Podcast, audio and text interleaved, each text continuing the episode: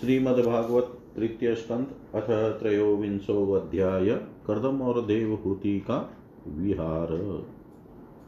मैत्रेय उवाच, पितृभ्यां प्रस्थिते साध्वीपतिमिङ्गित्कोविदा नित्यं पर्यचरत प्रीत्या भवानीव भवं विस्रम्भेणात्मशोचेन गौरवेण दमेन च, शुश्रूषया सौहृदेन वाचमधुरया च भो। विसृज्य कामं दम्भं च, द्वेषं लोभमघं मदम्, अप्रमत्तोद्यता नित्यं, तेजिया समतोषय। स वै देवर्षिवर्यस्तां मानवीं समनुव्रतां देवादगर्यश पत्युराशासानामाशिष कालेन भूयसा क्षामां कसितां व्रतचर्यया प्रेमगदगदया वाचा पीडितकृपया ब्रवीत्। कदम् उवाच। तुष्टोऽहमद्य तव मानवीमानदाया शुश्रूषया परमया परया च भक्तया यो देहि नाम यमतीव सुहृतस्वदेहो नावेक्षितः समुचितः क्षपितुं मदर्थे। ये मे स्वधर्मनिरतस्य तपः समाधि विद्यात्मयोगविजिता भगवत्प्रसादा। तानेव ते मदनुसेवनयावरुद्धान् दृष्टिं प्रपश्य वितराम्यभयान् शोकान् अन्ये पुनर्भगवतो भ्रुव उद्विजृम्भ विभ्रंसितार्थरचना क्रीमुरुक्रमस्य सिद्धासि भुङ्क्षव निज धर्मदोहान् दिव्यान्नरे दुरधिगान् नृपविक्रियाभिः एवं ब्रुवाणमबलाखिलयोगमाया विद्याविचक्षणमवेक्षय गताधिरासीत्। सम्प्रश्रय प्रणयविवलया गिर्ये सदव्रीडावलोक विलसदशिताननाः देवहूतिर्वाच राधं बत द्विजवृषे तदमोघयोगं मायाधीपे त्वयि विभो तदवेमि भर्त यस्ते अभ्यधायि समयसकृदङ्गसङ्गो भूयादगरीयसि गुणप्रसवसतीनाम् तत्रेति कृत्यामुपशिक्ष्य यथोपदेशं येनेशमेकसितोऽतिरिरंसयात्मा सिद्धयेत ते कृतमनो भवधसिताया दीनस्तदीशभवनं सदृशं विचक्षव। मैत्रेय उवाच। प्रियाया प्रियमनविच्छन् कर्दमो योगमास्थितविमानं कामगं दुर्वा विरचीकरत। सर्वकामदुघं दिव्यं सर्वरत्नसमन्वितं सर्वधर्युपचयोर्धर्कं मणिस्तम्भेरुपस्कृतं दिव्योपकरणोपेतं सर्वकालसुखावहं पट्टिकाभिः पताकाभिर्विचित्राभिरलङ्कृतम् स्रग्भिर्विचित्रमाल्याभिर्मञ्जूषिजत षडङ्घ्रिभिः दुकुलक्षोमकोशैर्यै नानावस्त्रैर्विराजितम्। उपर्युपरि विन्यस्तनैलयेषु पृथक् पृथक् क्षिप्तैकशिपुभिः कान्तं पर्यङ्क व्यजनाशने तत्र तत्र विनिक्षिप्तनानाशिल्पोपशोभितं मामर्कतस्थल्या विद्रुमवेदिभिः द्वासु विद्रुं देहल्या भातं वज्रकपाटवत शिखरेष्विन्द्रनीलेषु हेमकुम्भैरधिश्रितं चक्षुष्मत् पद्मरागाग्र्यैर्व्रजभीतिषु निर्मितैर्जुष्टं विचित्रवैताणैर्महाहे हेमतोरणे। हंसपारावतः व्रातेस्तत्र तत्र निकूजितं कृत्रिमान् मन्यमानैः श्वानधिरूयाधिरूयं च। विहारस्थानविश्रामसंवेशप्राङ्गणाजिरे यथोपजोषं रचितैर्विस्मापनमिमात्मन। ईदृग्गृहं तत्पश्यन्तीं नीतिप्रीतेन चेतसा सर्वभूताशयाभिज्ञप्रावोचत्कर्दम स्वयम् निमज्यास्मिन् हृदयभिरुविमानमिदमारुह इदं शुक्लकृतं तीतमाशीषां यापकं नृणाम् सा तदभर्तु समादाय वचः कुवलयेक्षणा शरजं बिभ्रति वाशो वेणीभूता च मूर्धजान् अङ्गं च मलपङ्केन सञ्चनं सबलस्तनम् आविवेश सरस्वत्याः सरशिवजलाशयम्।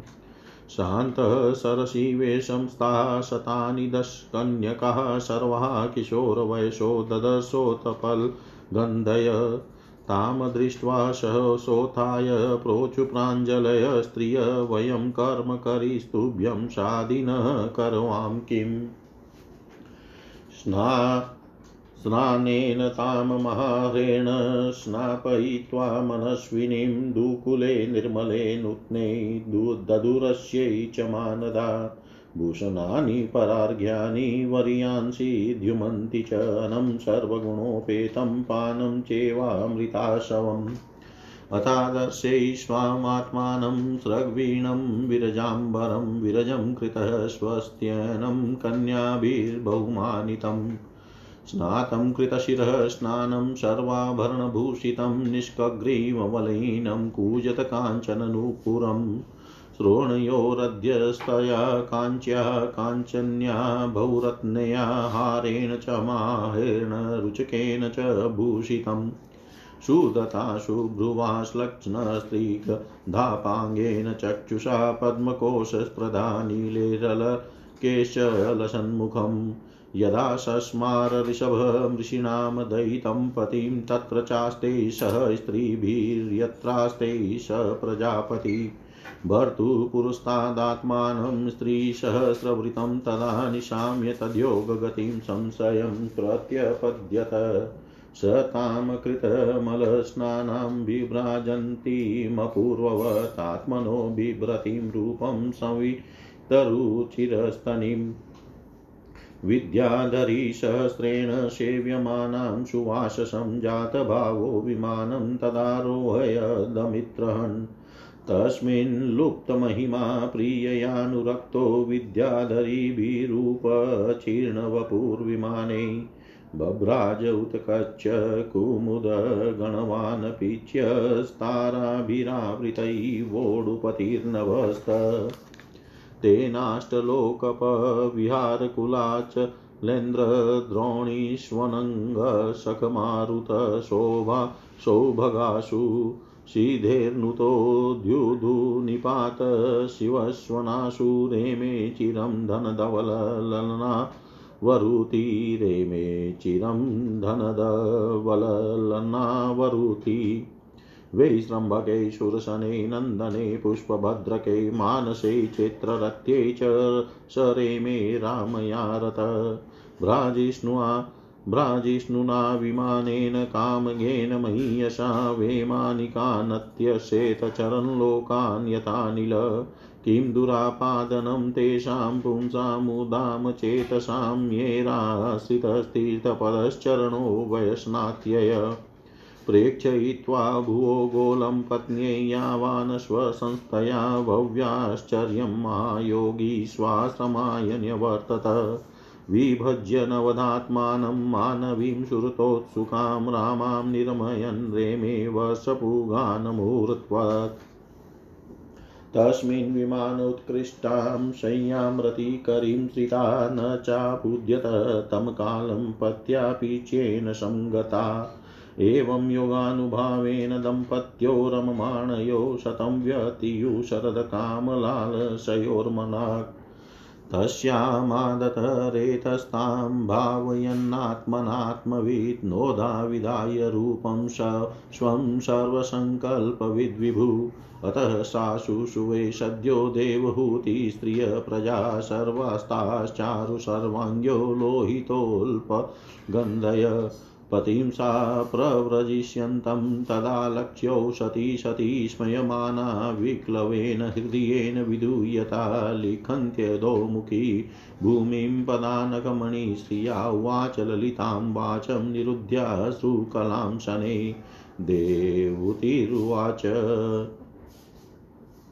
सर्व सर्वं तद्भगवान् मह्यमुपो वा प्रतिश्रुतं मतापि मे प्रपन्नाया भयं दातुमहर्षि ब्रह्मान्दुहितुरिभिस्तुभ्यं विमग्या समा कश्चित् स्यान्मे विशोकाय त्वयि प्रव्रजिते वनम् एतावतालं कालेन व्यतिक्रान्तेन मे प्रभो इन्द्रियार्थप्रसङ्गेन परित्यक्तपरात्मन। इन्द्रियार्थेषु सजन्त्यः प्रसङ्गस्त्वयि मे कृतः जानत्या परं भावं तथाप्यस्त्वभयाय मे। सङ्गो यः संसृतेर्हेतुर्सत्सु विहितोऽधिया स एव साधुषु कृतो निसङ्गत्वाय कल्पते। नेहयत्कर्मधर्माय न विरागाय कल्पते न तीतपदसेवायै जीवनपि मृतो हि स। साहं भगवतो नूनं वञ्चिता मायया दृढं यत्त्वां विमुक्तिदं प्राप्य न मुमुक्षेय बन्धनात्। यत्त्वां विमुक्तिदं प्राप्य न मुमुक्षेय बन्धनात्। श्री जी ने कहा, विदुर जी माता पिता के चले जाने पर पति के अभिप्राय को समझ लेने में कुशल साध्वी देवहूति कर्दम जी की प्रतिदिन प्रेम पूर्वक सेवा करने लगी। ठीक उसी तरह, जैसे श्री पार्वती जी भगवान शंकर की सेवा करती है। उसने काम वासना दम्भ द्वेष, लोभ, पाप और मद का त्याग कर बड़ी सावधानी और लगन के साथ सेवा में तत्पर रहकर विश्वास, पवित्रता, गौरव, संयम, शुश्रूषा, प्रेम और मधुर भाषण आदि गुणों से अपने परम तेजस्वी पतिदेव को संतुष्ट कर दिया देवहूति समझती थी कि मेरे देव देव से भी बढ़कर है। इसलिए वह उनसे बड़ी बड़ी आशाएँ रखकर उनकी सेवा में लगी रहती थी। इस प्रकार बहुत दिनों तक अपना अनुवर्तन करने वाली उस मनुपुत्री को व्रतादि का पालन करने से दुर्बल हुई। देख देवर्षि श्रेष्ठ करदम को दयावश कुछ खेद हुआ और उन्होंने उससे प्रेम गदगद वाणी में कहा, कदम जी बोले मनुनंदिनी, तुमने मेरा बड़ा आदर किया है। मैं तुम्हारी उत्तम सेवा और परम भक्ति से बहुत संतुष्ट हूँ। सभी देहधारियों को अपना शरीर बहुत प्रिय एवं आदर की वस्तु होता है, किंतु तुमने मेरी सेवा के आगे उसके क्षीण होने की भी कोई परवाह नहीं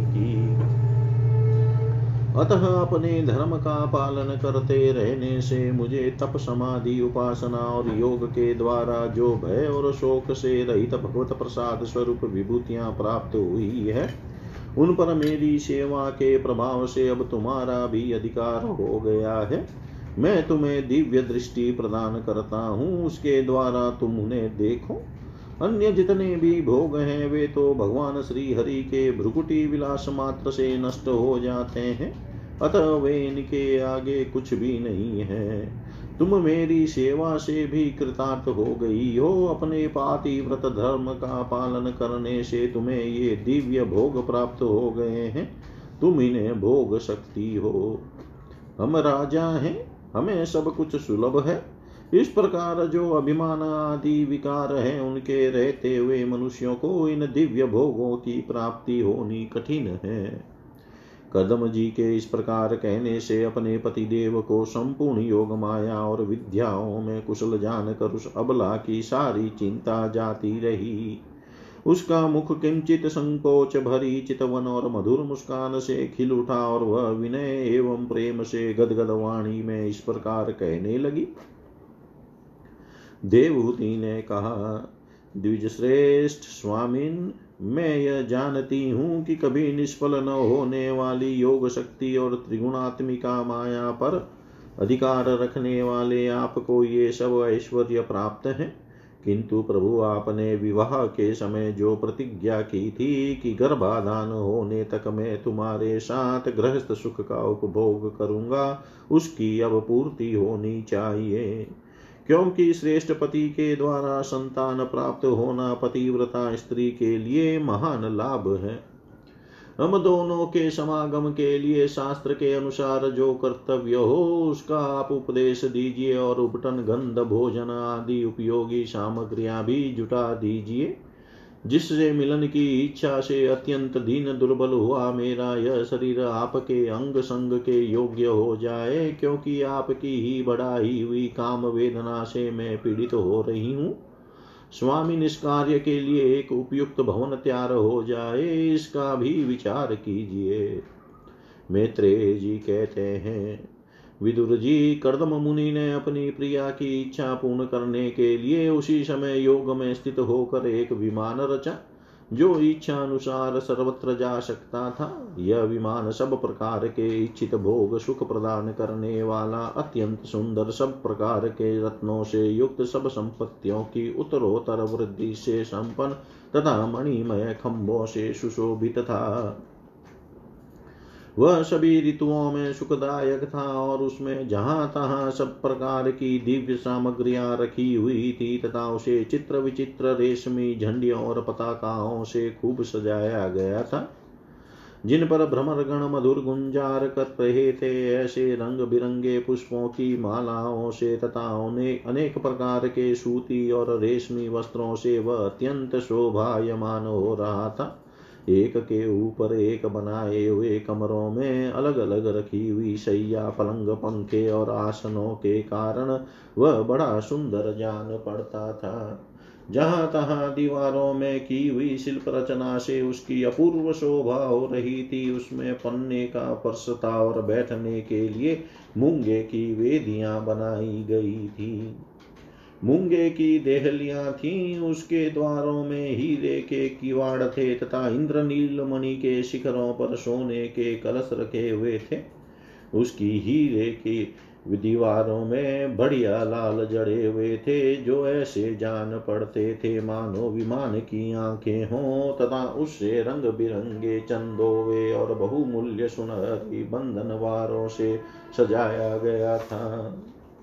उस विमान में जहाँ तहाँ कृत्रिम हंस और कबूतर आदि पक्षी बनाए गए थे, जो बिल्कुल सजीव से मालूम पड़ते थे, उन्हें अपना सजात्य समझकर बहुत से हंस और कबूतर उनके पास बैठ बैठ कर अपनी बोली बोलते थे।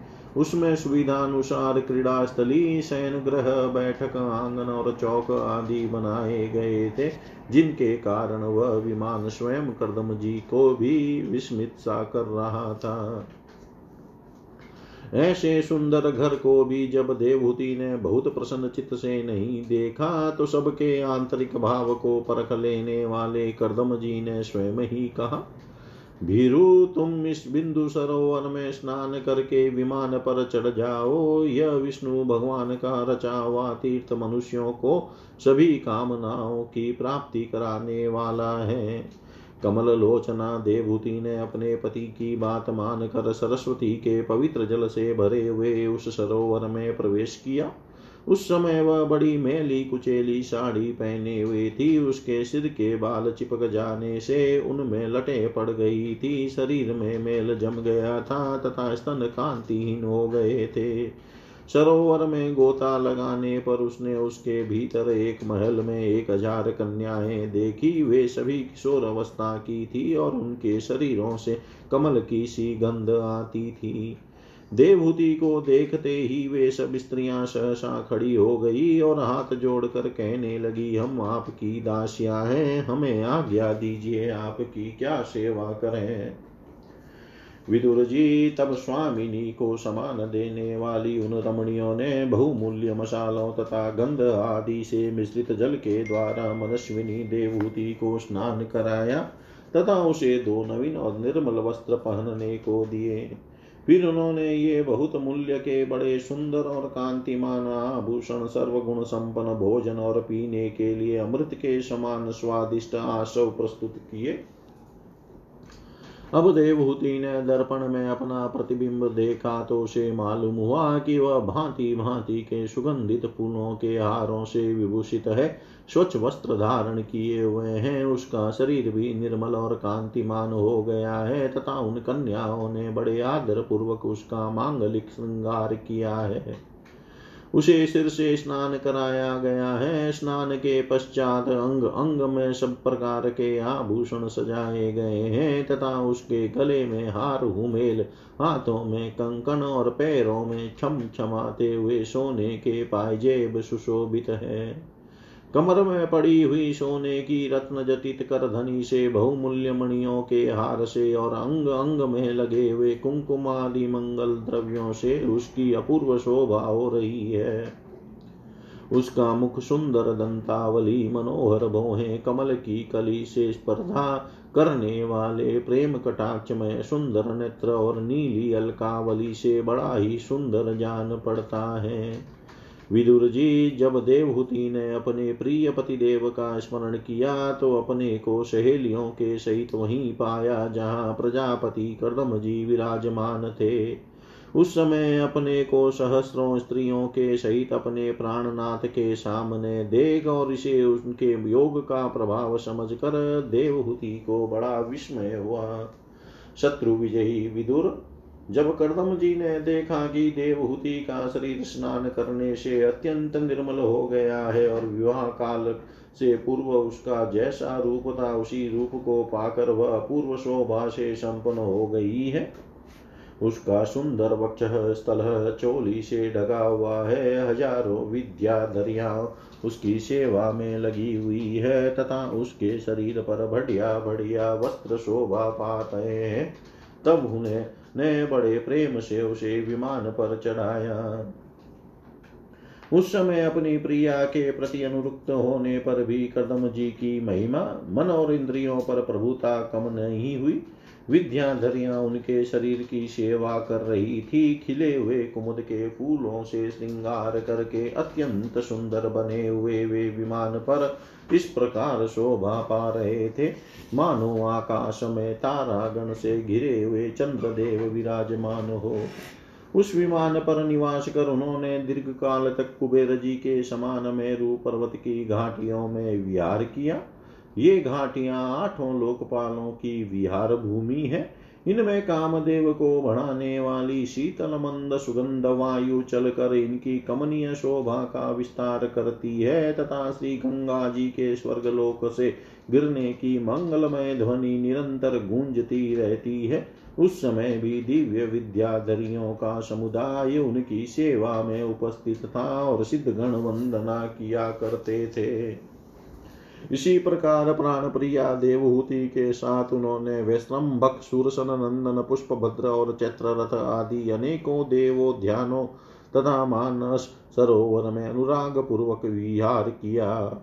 उस कांतिमान और इच्छा अनुसार चलने वाले श्रेष्ठ विमान पर बैठकर वायु के समान सभी लोकों में विचरते हुए कर्दम जी विमान विहारी देवताओं से भी आगे बढ़ गए। विदुर जी, जिन्होंने भगवान के भव भयहारी पवित्र पाद पद्मों का आश्रय लिया है, उन धीर पुरुषों के लिए कौन सी वस्तु या शक्ति दुर्लभ है? इस प्रकार महायोगी करदम जी यह सारा भूमंडल जो द्वीप वर्ष आदि की विचित्र रचना के कारण बड़ा आश्चर्यमय प्रतीत होता है, अपनी प्रिया को दिखाकर अपने आश्रम को लौट आए। फिर उन्होंने अपने को नौ रूपों में विभक्त कर रति सुख के लिए अत्यंत उत्सक मनु कुमारी देवहूति को आनंदित करते हुए उसके साथ बहुत वर्षों तक विहार किया। किंतु उनका इतना लंबा समय एक मुहूर्त के समान बीत गया। उस विमान में रति सुख को बढ़ाने वाली बड़ी सुंदर सैया का आश्रय ले अपने परम रूपवान प्रियतम के साथ रहती हुई देवहूति को इतना काल कुछ भी न जान पड़ा। इस प्रकार उस कामाशक्त दंपति को अपने योग बल से सैकड़ों वर्षों तक विहार करते हुए भी वह काल बहुत थोड़े समय के समान निकल गया। आत्मज्ञानी कर्दम जी सब प्रकार के संकल्पों को जानते थे। अतः देवहूति को संतान प्राप्ति के लिए उत्सुक देख तथा भगवान के आदेश को स्मरण कर उन्होंने अपने स्वरूप के नौ विभाग किए तथा कन्याओं की उत्पत्ति के लिए एकाग्रचित से अर्धांग रूप में अपनी पत्नी की भावना करते हुए उसके गर्भ में वीर्य स्थापित किया। इससे देवहूति के एक ही साथ नौ कन्याएँ पैदा हुई। वे सभी सर्वांग सुंदरी थी और उनके शरीर से लाल कमल की सी सुगंध निकलती थी। इसी समय शुद्ध स्वभाव वाली सती देवहूति ने देखा कि पूर्व प्रतिज्ञा के अनुसार उसके पतिदेव संन्यासाश्रम ग्रहण करके वन को जाना चाहते हैं तो उसने अपने आंसुओं को रोक कर ऊपर से मुस्कुराते हुए व्याकुल एवं संतप्त हृदय से धीरे धीरे अति मधुर वाणी में कहा उस समय वह सिर नीचा किए हुए अपने नखमणि मंडित चरण कमल से पृथ्वी को कुरेद रही थी। देवहूति ने कहा, भगवान, आपने जो कुछ प्रतिज्ञा की थी, वह सब तो पूर्णतः निभा दी। तो भी मैं आपकी शरणागत हूँ। अतः आप मुझे अभय दान और दीजिए। भ्रमण इन कन्याओं के लिए योग्य वर खोजने पड़ेंगे और आपके वन को चले जाने के बाद मेरे जन्म मरण रूप शोक को दूर करने के लिए भी कोई होना चाहिए। प्रभु, अब तक परमात्मा से विमुख रहकर मेरा जो समय इंद्रिय सुख भोग में, भोगने में बीता है, वह तो निरर्थक ही गया। आपके परम प्रभाव को न जानने के कारण ही मैंने इंद्रियों के विषयों में आसक्त रहकर आपसे अनुराग किया, तथापि यह भी मेरे संसार भय को दूर करने वाला ही होना चाहिए। अज्ञान वश असत पुरुषों के साथ किया हुआ तो संग संसार बंधन का कारण होता है। वहीं सतपुरुषों के साथ किया जाने पर असंगता प्रदान करता है। संसार में जिस पुरुष के कर्मों से न तो धर्म का संपादन होता है, न वैराग्य उत्पन्न होता है और न भगवान की सेवा ही संपन्न होती है, वह पुरुष जीते ही मुर्दे के समान है। अवश्य ही मैं भगवान की माया से बहुत ठगी गई, जो आप जैसे मुक्तिदाता पतिदेव को पाकर भी मैंने संसार बंधन से छूटने की इच्छा नहीं की। इति श्रीमद्भागवते महापुराणे पारमंस्यां संहितायां तृतीयस्कन्धे कापिलेयोपाख्याने त्रयोविंशोऽध्याय सर्वं श्रीशां सदाशिवार्पणम् अस्तु ॐ विष्णवे नम, ॐ विष्णवे नम, ॐ विष्णवे नम। श्रीमद्भागवत चतुर्थ स्कंद चतुर्विंशोऽध्याय श्री कपिल देव जी का जन्म मैत्रेय उवाच। निर्वेदवादिनीमेव मनोदुहितरं मुनि दयालुशालिनी माः शुक्लाभिव्याहृतं स्मरन्। ऋषिरुवाच, माखिदो राजपुत्री तमात्मानं प्रत्यनिन्दिते, भगवास्ते अक्षरो घर्ममधुरात् सम्प्रपत्स्यते। धृतवृत्तासि भद्रं ते दमेन नियमेन च तपो द्रविणदाने च श्रद्धया चेश्वरं भज। स त्वयाराधितः शुक्लो वितन्वन्मामकं यशः क्षेता ते हृदयग्रन्थिमोदर्यो ब्रह्मभावन। मैत्रेय उवाच, देवहूत्यपि सन्देशं गौरवेण प्रजापते सम्यक् श्रद्धाय पुरुषं कुटस्थमभजग् जदगुरुं तस्यां भूति काले भगवान् मधुसूदन् कार्दं यज्ञे अग्निरीव दारुणी। अवादयस्तदा व्योम्निवादित्राणि घना घना गायन्ति तं स्म गन्धर्वा नृत्यन्त्यप्सरसो मुदा पेतुषु मनसो दिव्याखेचरेरपवर्जिता प्रसेदुश्च दिश सर्वा अम्भांसि च मनांसि च तत्कर्दमाश्रमपदं सरस्वत्या परिश्रितं स्वयंभूषाक्रीं शिभिं भिर्मरीच्यादिभिरभ्ययात् भगवन्तं परं ब्रह्म सत्त्वेनांशेन शत्रुहन् तत्त्वसङ्ख्यान् विज्ञप्त्यै जातं विद्वानजस्वराट् सवाजयन विशुधेन चेतसा तत्कीर्षितं प्रहस्यमाणे रसुभिकर्दम चेदमभ्यदात् ब्रह्मोवाच, त्वया मे त्वया मे अप चितिस्तात् कल्पिता निर्वलीकतयन्मे सञ्जगृहे वाक्यं भवान् मानदमानयन्। एतावय एतावत्येव शुश्रूषाकार्यां पितरिपुत्रकै बाणमित्यनुमन्येत गौरवेण गुरोर्वच। इमा दुहितरसभ्य तव वत्ससु मध्यमा सर्गमेतं प्रभावेष्वैर्ब्रहीष्यन्त्यनेकधा अतस्त्वं ऋषिमुख्येभ्यो यथा शीलं यथा रुचि आत्मजा परिधेयं यद्य विस्तृणिः यशो भुवि वेदाहमाद्यं पुरुषम् अवतीर्णं स्वमायया भूतानां सेवधिं देहबिभ्राणं कपिलं मुने। ज्ञानविज्ञानयोगेन कर्मणामुद्धरन् जटा हिरण्यकेशपद्माक्षपद्ममुद्रापदाम्बुज एष मानवी ते गर्भं प्रविष्टकेटभार्दन विद्यान् संशयग्रन्थिं छित्त्वा गां विचरिष्यति। अयमसिद्गणाधीश साङ्ख्याचार्येषु सम्मतलोके कपिल इत्याख्यां गन्ता ते कीर्तिवर्धन मेत्रेय उवाच, तावाश्वास्य जगत्श्रेष्ठा कुमारेशः नारद, हंसो हंसेन यानेन त्रिधाम परमं ययो। गते शतधृतोक्षतः कर्दमस्तेन चोदितः यथोदितं स्वदुहित्रीप्रादाद्विश्वसृजां ततः। मरीचये कलां प्रादादनसूयां तात्रये श्रद्धामङ्गीरसे अयच्छत् पुलस्त्याय हविर्भुवम्। पुलहाय गतिं युक्तां क्रतवे च क्रियाँ सतीं ख्यातिं च भृगवे अयच्छद्वसिष्ठायाप्यरुन्दितिम् अथर्वाणि अददाक्षान्तिं यया यज्ञो वितन्यते विप्रसभान् कृतोद्वाहान् सदारान् समलालयत् ततस्तरिषयक्षतः कृतदारा निमन्त्रय तम प्रतिष्ठिनन्दिमापना स्वं स्वमाश्रममण्डलं स चावतीर्णं त्रियुगमाज्ञाय विबुद्धसभमं विविक्त उपसङ्गम्य प्रणम्य समभाषत अहो पापच्यमानानां निरयैश्वैर्मङ्गलै भूयसा नूनं प्रसीदन्तीह देवता। बहुजन्मविपक्वेन सम्यग् योगसमाधिना द्रष्टुं यतन्ते यतय शून्यागारेषु यत्पदम्। स एव भगवान्नद्य हेलनं न गणन्यं न गृहेषु जातो ग्रामा ग्राम्याणां यश्वानां पक्षपोषण स्वीयं वाक्यमृतं कर्तुम् अवतीर्णोऽसि मे गृहे चिकीर्षुर्भगवान् ज्ञानं भक्तानां मानवर्धन। तान्येव तेभिरूपाणि, रूपाणि भगवस्तव, यानि यानि च रोचन्ते स्वजनानां रूपिण।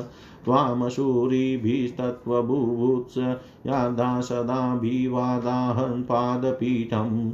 ऐश्वर्यवैराग्ययशोवबोधवीर्यश्रिया पूर्तमहं प्रपद्ये परं प्रधानं पुरुषं महान्तं कालं कविं त्रिवृतं लोकपालम् आत्मानुभूत्यानुगतप्रपञ्चं स्वच्छन्दशक्तिं कपिलं प्रपद्ये आस्माभिपृच्छेऽद्य पतिं प्रजानां त्वयावतीर्णार्न उताप्तकाम परिव्रजत पदवीमास्थितोऽहं चरिष्ये त्वां हृदि युञ्जन विशोक श्रीभगवानुवाच।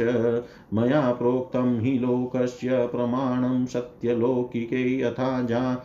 तथा जनी मया तुभ्यं यदवोचमृतं मुने। एतन्मे जन्मलोकेऽस्मिन् मुमुक्षूणां दुराशयात् प्रसङ्ख्यानाय तत्त्वानां सम्मतायात्मदर्शने। एष आत्मपदो व्यक्तो नष्टकालेन भूयसा तं प्रवर्तयितुं देहमिमं विधि मयावृतम् गच्छ कामं मया पृष्टो मयि सन्न्यस्तकर्मणा जित्वा सुदुर्जयं मृत्युममृत्वत्वाय माँ भज मामात्मानं स्वयं ज्योतिसर्वभूतगुहाशयम् आत्मन्येवात्मना वीक्षय विशोकोऽवमृच्छसि मात्र आध्यात्मिकीं विद्यां शमनीं सर्वकर्मणां वितर वितरिष्ये चाशो भयं चाति तरिष्यति। मैत्रेय उवाच। एवं समुदितस्तेन कपिलेन प्रजापति दक्षिणीकृत्य तं प्रीतो वनमेव जगामः। व्रतं स आस्थितो मौनमात्मेकशरणो मुनिनिसङ्गो व्यचरक्त क्षोणीम अग्निरनिकेतन मनोब्रह्मणि युञ्जानो यतत्सदसत परं गुणावभाषे विगुण एकभक्त्यानुभाविते। निरहङ्कृतिर्निर्मिमश्च निर्द्वन्द्वः समदृकः स्वदृकः प्रत्यक् प्रशान्तधीधीरप्रशान्तो मीरिवो दधी। वासुदेवे भगवती सर्वज्ञे प्रत्यगात्मनि परेण भक्तिभावेन लब्धात्मा मुक्तबन्धन आत्मानं सर्वभूतेषु भगवन्तमवस्थितम् अपश्यत् सर्वभूतानि भगवत्यपि चात्मनि। इच्छाद्वेषविहीनेन सर्वत्र समचेतसा भगवतभक्तियुक्तेन प्राप्ता भागवती गति। भगवतभक्तियुक्तेन प्राप्ता भग, भागवती गति। श्री मैत्रेय जी कहते हैं, उत्तम गुणों से सुशोभित मनु कुमारी देवभूति ने जब ऐसी वैराग्य युक्त बातें कही, तब कृपालु कर्दम मुनि को भगवान विष्णु के कथन का स्मरण हो आया और उन्होंने उससे कहा, कर्दम जी बोले, दोष रहित राजकुमारी, तुम अपने विषय में इस प्रकार खेद न करो। तुम्हारे गर्भ में अविनाशी भगवान विष्णु शीघ्र ही पधारेंगे। प्रिय, तुमने अनेक प्रकार के व्रतों का पालन किया है, अतः तुम्हारा कल्याण होगा। अब तुम संयम, नियम, तप और दान आदि करती हुई श्रद्धा पूर्वक भगवान का भजन करो। इस प्रकार आराधना करने पर श्री हरि तुम्हारे गर्भ से अवतीर्ण होकर मेरा यश बढ़ावेंगे और ब्रह्म ज्ञान का उपदेश करके तुम्हारे हृदय की अहंकारमयी ग्रंथि का छेदन करेंगे। श्री मैत्रेय जी कहते हैं, विदुर जी, प्रजापति कर्दम के आदेश में गौरव बुद्धि होने से देवूति ने उस पर पूर्ण विश्वास किया और वह निर्विकार जगत गुरु भगवान श्री पुरुषोत्तम की आराधना करने लगी। इस प्रकार बहुत समय बीत जाने पर भगवान मधुसूदन कर्दम जी के वीर्य का आश्रय ले, उसके गर्भ से इस प्रकार प्रकट हुए, जैसे काष्ट में से अग्नि उस समय आकाश में मेघ जल बरसाते हुए गरज गरज कर बाजे बजाने लगे, गंधर्व गान करने लगे और अप्सराएँ आनंदित होकर नाचने लगी। आकाश से देवताओं के बरसाए हुए दिव्य पुष्पों की वर्षा होने लगी। सब दिशाओं में आनंद छा गया, जलाशयों का जल निर्मल हो गया और सभी जीवों के मन प्रसन्न हो गए। इसी समय सरस्वती नदी से घिरे हुए कर्दम जी के उस आश्रम में मरिचि आदि मुनियों के सहित श्री ब्रह्मा जी आए। शत्रु दमन विदुर जी स्वतः सिद्ध ज्ञान से संपन्न अजन्मा ब्रह्मा जी को यह मालूम हो गया था कि साक्षात पर ब्रह्म भगवान विष्णु सांख्य शास्त्र का उपदेश करने के लिए अपने विशुद्ध सत्व में अंश से अवतीर्ण हुए हैं। अतः भगवान जिस कार्य को करना चाहते थे, उसका उन्होंने विशुद्ध चित्त से अनुमोदन एवं आदर किया और अपनी संपूर्ण इंद्रियों से प्रसन्नता प्रकट करते हुए कदम जी से इस प्रकार कहा, श्री ब्रह्मा जी ने कहा, प्रिय कदम तुम दूसरों को मान देने वाले हो। तुमने मेरा सम्मान करते हुए जो मेरी आज्ञा का पालन किया है, इससे तुम्हारा, तुम्हारे द्वारा निष्कपट भाव से मेरी पूजा संपन्न हुई है। पुत्रों को अपने पिता की सबसे बड़ी सेवा यही करनी चाहिए कि जो आज्ञा ऐसा कहकर आदर पूर्वक उनके आदेश को स्वीकार करे। बेटा, तुम सभ्य हो, तुम्हारी ये सुंदरी कन्याएँ अपने वंशों द्वारा इस सृष्टि को अनेक प्रकार से बढ़ावेगी। अब तुम इन मरिचि आदि मुनिवरों को इनके स्वभाव और रुचि के अनुसार अपनी कन्याएँ समर्पित करो और संसार में अपना सुयश फैलाओ। मुने मैं जानता हूँ, जो संपूर्ण प्राणियों की निधि है, उनके अभिष्ट मनोरथ पूर्ण करने वाले हैं। वे आदि पुरुष श्री नारायण ही अपनी योग माया से कपिल के रूप में अवतीर्ण हुए हैं। फिर देवहूति से बोले, राजकुमारी, सुन रहे बाल कमल जैसे विशाल नेत्र और कमलांकित चरण कमलों वाले शिशु के रूप में केट भासुर को मारने वाले। साक्षात श्री हरि ने ही ज्ञान विज्ञान द्वारा कर्मों की वासनाओं का मूलोच्छेदन करने के लिए तेरे गर्भ में प्रवेश किया है। ये अविद्या जनित मोह की ग्रंथियों को काट कर पृथ्वी में स्वच्छंद विचरेंगे। ये सिद्धगणों के स्वामी और सांख्याचार्यों के भी माननीय होंगे। लोक में तेरी कीर्ति का विस्तार करेंगे और कपिल नाम से विख्यात होंगे। श्री मैत्रेयी जी कहते हैं विदुर जी जगत की सृष्टि करने वाले ब्रह्मा जी उन दोनों को इस प्रकार आश्वासन देकर नारद और सनकादि को साथ ले हंस पर चढ़कर ब्रह्म लोक को चले गए। ब्रह्मा जी के चले जाने पर कर्दम जी ने उनके आज्ञा अनुसार मरिचि आदि प्रजापतियों के साथ अपनी कन्याओं का विधि पूर्वक विवाह कर दिया। उन्होंने अपनी कला नाम की कन्या मरिचि को अनसुईया अत्रि को, श्रद्धा अंगिरा को रवीर भूपुलस्त्य को समर्पित की। पुलह को उनके अनुरूप गति नाम की कन्या दी, क्रतु के साथ परम साध्वी क्रिया का विवाह किया भृगुजी को ख्याति और वशिष्ठ जी को अरुंधति समर्पित की। अथर्वा ऋषि को शांति नाम की कन्या दी, जिससे यज्ञ कर्म का विस्तार किया जाता है। कदम जी ने उन विवाहित ऋषियों का, उनकी पत्नियों के सहित बहु खूब सत्कार किया। विदुर जी इस प्रकार विवाह हो जाने पर वे सब ऋषि कदम जी की आज्ञा ले अति आनंद पूर्वक अपने अपने आश्रमों को चले गए। करदम जी ने देखा कि उनके यहाँ साक्षात देवादि देव श्री हरि ने अवतार लिया है तो वे एकांत में उनके पास गए और उन्हें प्रणाम करके इस प्रकार कहने लगे ओहो अपने पाप कर्मों के कारण इस दुखमय संसार में नाना प्रकार से पीड़ित होते हुए पुरुषों पर देवगण तो बहुत काल बीतने पर प्रसन्न होते हैं। किंतु जिनके स्वरूप को योगी जन अनेकों जन्मों के साधन से सिद्ध हुई सुदृढ़ समाधि के द्वारा एकांत में देखने का प्रयत्न करते हैं, अपने भक्तों की रक्षा करने वाले वे ही श्री हरि हम विषय लोलुपों के द्वारा होने वाली अपनी अवज्ञा का कुछ भी विचार न कर आज हमारे घर अवतीर्ण हुए हैं।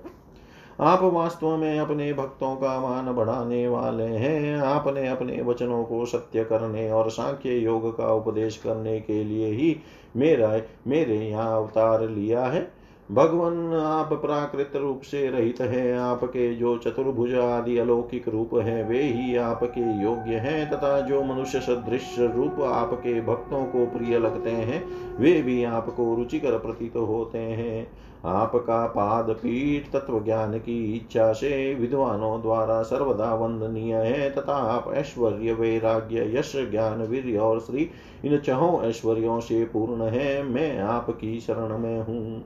भगवान आप पर ब्रह्म है, सारी शक्तियाँ आपके अधीन है, प्रकृति, पुरुष, महतत्व, काल, त्रिविध, अहंकार, समस्त लोक एवं लोकपालों के रूपों में आप ही प्रकट है। तथा आप सर्वज्ञ परमात्मा ही इस सारे प्रपंच को चेतन शक्ति के द्वारा अपने में लीन कर लेते हैं। अतः इन सबसे परे भी आप ही हैं।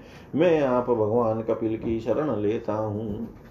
प्रभु आपकी कृपा से मैं तीन ऋणों से मुक्त हो गया हूँ और मेरे सभी मनोरथ पूर्ण हो चुके हैं। अब मैं संन्यास मार्ग को ग्रहण कर आपका चिंतन करते हुए शोक रहित तो होकर विचरूँगा।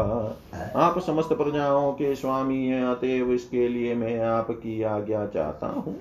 श्री भगवान ने कहा, मुने, वेदिक और लौकिक सभी कर्मों में संसार के लिए मेरा कथन ही प्रमाण है।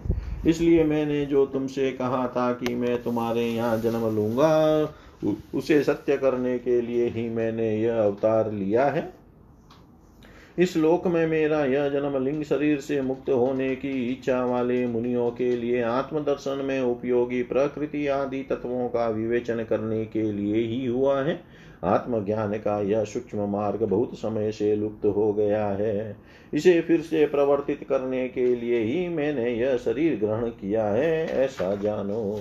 मुने में आज्ञा देता हूँ, तुम इच्छा अनुसार जाओ और अपने संपूर्ण कर्म मुझे अर्पण करते हुए दुर्जय मृत्यु को जीत कर मोक्ष पद प्राप्त करने के लिए मेरा भजन करो। मैं स्वयं प्रकाश और संपूर्ण जीवों के अंतकरणों में रहने वाला परमात्मा ही हूँ।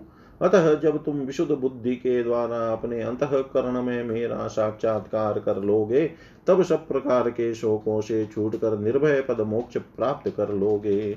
माता देवभूति को भी मैं संपूर्ण कर्मों से छुड़ाने वाला आत्मज्ञान प्रदान करूँगा, जिससे यह संसार रूप भय पार, भय से पार हो जाएगी।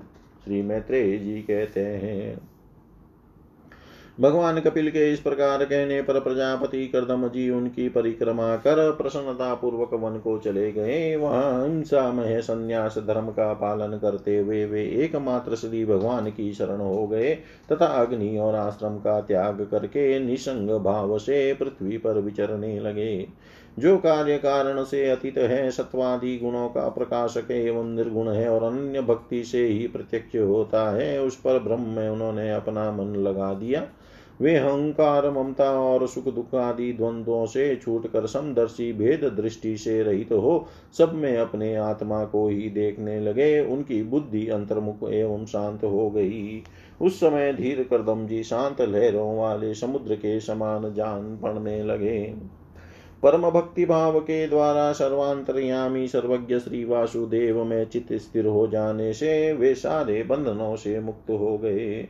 संपूर्ण भूतों में अपने आत्मा श्री भगवान को और संपूर्ण भूतों को आत्मस्वरूप श्री हरि में स्थित देखने लगे। इस प्रकार इच्छा और द्वेष से रहित सर्वत्र संबुद्धि और भगवत भक्ति से संपन्न होकर श्री कदम जी ने भगवान का परम पद प्राप्त कर लिया। इति श्रीमद्भागवते महापुराणे पारमंस्यां संहितायां तृतीयस्कन्धे कापिलेये चतुर्विंशोऽध्याय सर्वं श्रीशां सदाशिवार्पणम् अस्तु। ॐ विष्णवे नम ॐ विष्णवे नम ॐ विष्णवे नमः।